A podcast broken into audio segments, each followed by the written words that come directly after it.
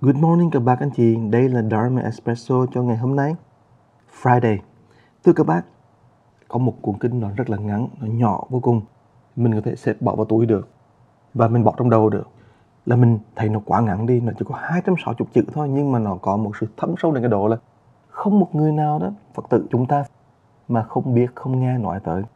Và cái người ngoài quốc đó, thường thường họ biết về Phật Pháp thì cái cuốn đầu tiên mà họ muốn quay đó chính là cuốn tâm kinh thì thưa các bác đó, tâm kinh gọi là bát nhã tâm kinh, là của mà nó nổi tiếng vô cùng. Và gần như là chúng ta ngày nào cũng phải đọc câu đó cả. Thưa các bác đó, cũng rất là dễ thương, cách đây không lâu đó, thì à, một trong những người làm radio khai tập là bác võ văn tùng đó.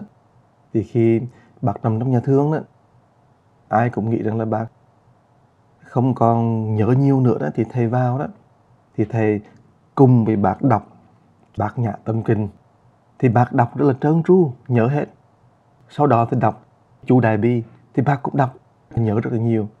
Nhưng mà đó làm cho thầy nghĩ tới một điều rất là thâm sâu. Té ra bác nhã tâm kinh, đúng là tâm kinh nó đi vào trong lòng người và nó lúc nào cũng ở trong lòng chúng ta trong một thời gian mà lâu.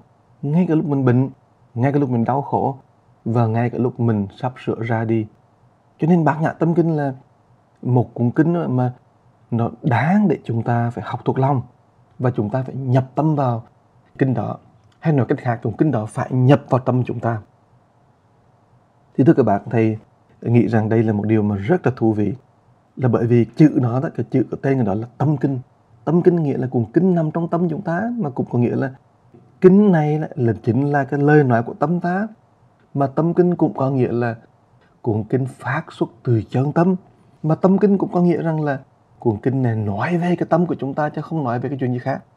Mà tâm kinh cũng có nghĩa nói rằng là đây là trung tâm, là trung điểm của cái tâm thức chúng ta. Tâm kinh cũng còn có nghĩa rằng là cái tâm là cái mà chân tâm là cái mình huyền diệu nhất. Sự huyền diệu của chân tâm bây giờ hiện hiện ra ngay đây bằng lời. Và đây là con đường đi trở về lại với chân tâm. Thì chữ chân tâm thôi là hay vô cùng. Nhưng mà cái đặc biệt cuốn kinh này đó, nó từ đâu ra không bác thì cuốn kinh này đó bác nhã tâm kinh này chỉ có 260 chữ thôi trong tiếng Hoa.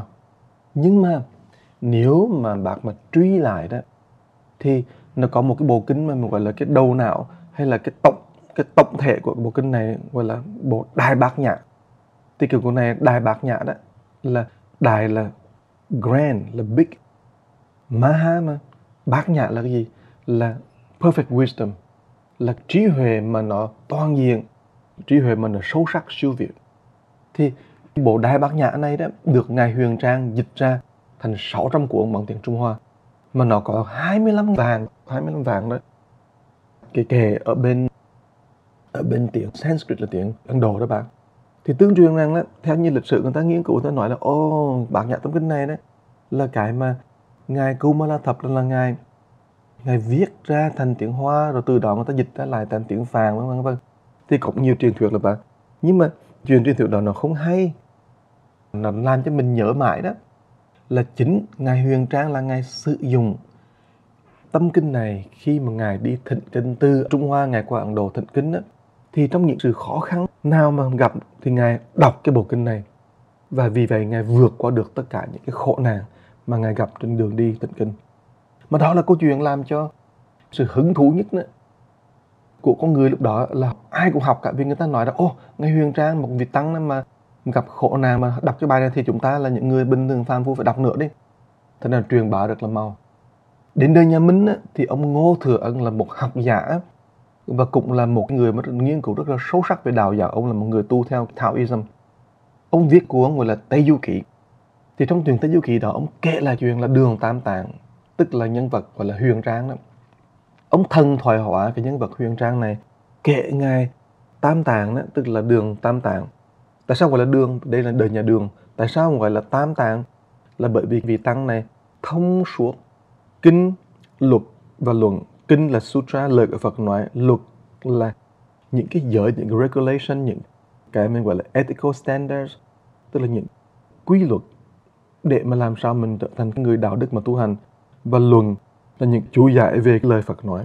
Thì Ngài gọi là Ngài đường Tám tàng có nghĩa là cái người mà thông suốt về tất cả những cái gì mà Phật dạy và những cái luận, bàn nói về truyền thuyết nhà Phật, cũng như là người mà học được giới luật và tinh thâm về cách hành sự thì ngài Huyền Trang đó, trong câu chuyện mà Tề Thiên đó, cũng gọi câu chuyện mà Tây Du Ký thì ngài trở thành một cái nhân vật đó, mà đi chu du và đi tới bên Ấn Độ để thỉnh kinh thì cái đó là một nhân vật huyền thoại, nhưng mà sự thật đó là ngài Huyền Trang thật sự có đi con đường tơ lụa đó đi qua bên kia.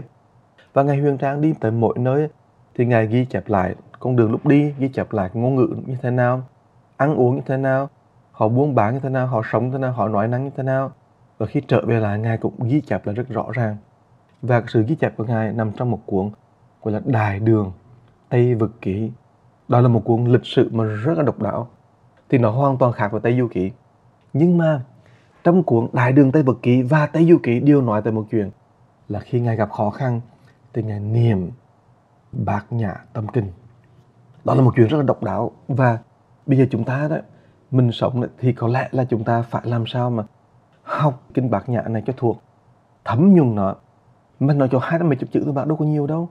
Thì bây giờ nói bây giờ thì chắc là có nhiều bác đã hiểu rồi và đã thấm nhập vô rồi và đã nhớ được, biết được đó, là cái bát nhã tâm kinh đọc từ đầu đến cuối là như thế nào. Thành ra đó, cái đương nhiên là cái chuyện học thuộc là xong rồi. Nhưng mà cái ý nghĩa nó như thế nào đó, thì đây là cái chủ đề đó mà thầy muốn nói trong Dame Espresso ngày hôm nay. Thì phần này là phần đầu. Phần thứ nhì thì thầy sẽ đi thẳng vào để mà nói lại cho các bạn nghe đó.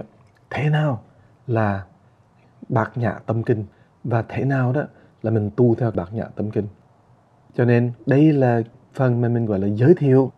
Và mình mong rằng là các bạn sẽ đón nghe phần kế tiếp, tức là phần giải thích cặn kẽ đó. Bạc nhã tâm kinh này đó vào trưa này cảm ơn các bạn đã lắng nghe nha. Bây giờ đã hết giờ rồi. Chúc các bạn một ngày vui, tịnh và xin nhớ nghe cái phần kế tiếp hôm nay.